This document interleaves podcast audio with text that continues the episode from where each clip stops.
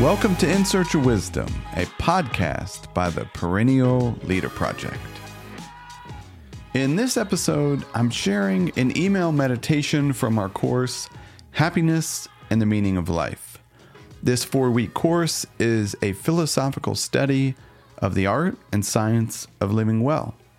Today's meditation explores the ancient art of Stoic joy. The course is free for members of our daily newsletter, Perennial Meditations on Substack.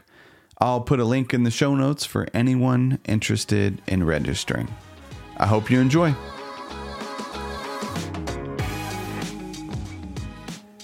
Is not the wise man happier if he has lived longer and has been distracted by no pain than one who has always been compelled to grapple with evil fortune?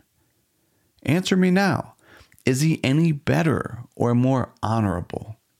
If he is not, then he is not happier either. In order to live more happily, he must live more rightly. If he cannot do that, he cannot live more happily either. Virtue cannot be strained tighter, and therefore neither can the happy life, which depends on virtue. Seneca on the happy life. The Greek word eudaimonia is often translated as happiness, although it doesn't quite capture its philosophical meaning. Eudaimonia generally refers to the quality of someone's way of living rather than a mood. In his book, Stoicism and the Art of Happiness, Donald Robertson, a previous podcast guest, explains that other philosophical schools might imply someone enjoying external good fortune. For the Stoics, being a good person and having a good life are synonymous. Happiness and unhappiness consist of how we respond to events and the use we make of them. The Roman Emperor Marcus Aurelius interprets the word this way in his Meditations or Notes to himself. Philosophical eudaimonia is a condition in which a person of excellent character is living optimally well, flourishing, doing admirably, and steadily enjoying the best mindset that is available to human beings. Living a life of eudaimonia is a rare thing for the Stoics. The perfect sage, or one who has attained eudaimonia, is as rare as the phoenix, which, according to legend, exists once every 500 years. But something you'll read about in Stoic writings much more often than eudaimonia is virtue. For the Stoics, virtue is a necessary ingredient to living well. In a letter known today as On the Happy Life, the statesman and Stoic philosopher Seneca wrote, What is the happy life? It is peace of mind and lasting tranquility. This will be yours if you possess greatness of soul.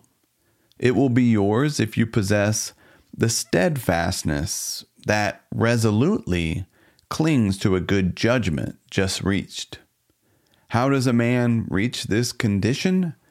By gaining a complete view of truth, by maintaining in all that he does order, measure, fitness, and a will that is inoffensive and kindly, that is intent upon reason and never departs therefrom, that commands at the same time love, and admiration. In short, to give you the principle and brief compass, the wise man's soul ought to be such as would be proper for a god. A consistent theme throughout Seneca's letters is that virtue is the only or highest good. The Stoics' emphasis on virtue as the highest good differs from other philosophical schools. For example, the Epicureans, a rival school at the time, stressed that pleasure was the highest good. Epicurus said, Pleasure is the starting point and the goal of living blessedly. Seneca takes a much different approach.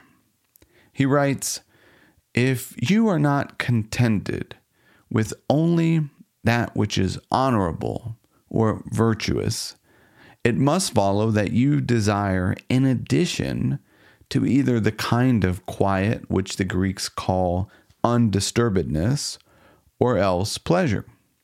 But the former may be attained in any case.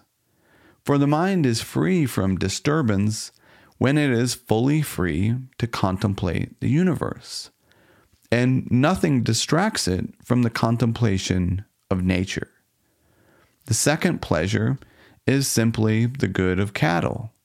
We are but adding the irrational to the rational, the dishonorable to the honorable. A pleasant physical sensation affects this life of ours. Why, therefore, do you hesitate to say that all is well with a man just because all is well with his appetite?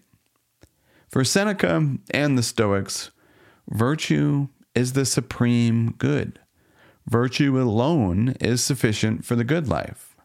He stresses to his friend Lucilius man's primary art is virtue itself.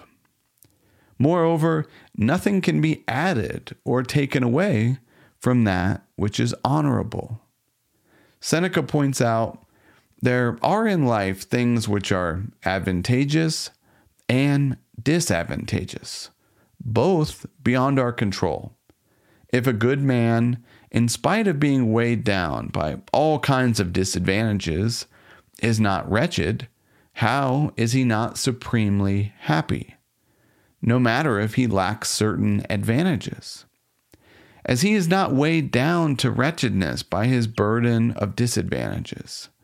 He is not withdrawn from supreme happiness through lack of any advantages. Nay, he is just as supremely happy without the advantages as he is free from wretchedness, though under the load of his disadvantages.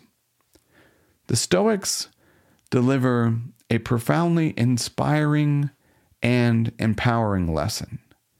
Not only can nothing be added or taken away from virtue, it is never beyond our control. Seneca writes Suppose I set before you a man who is neither miserable nor happy. I add blindness to his misfortunes. He is not rendered unhappy. Therefore, one whose life is not changed to misery by all these ills is not dragged by them or from his life of happiness. Stoic joy is not a feeling or a mood, it is a way of living. Thank you for listening. If you're interested in learning more, I encourage you to sign up for Perennial Meditations on Substack. By becoming a member, you'll begin receiving our Sundays with Seneca series, Letters to a Young Seeker, The Wisdom of Art, free access to courses, and many other benefits. Lastly, if you found something useful today, I encourage you to put what you heard into practice. Until next time, be wise and be well.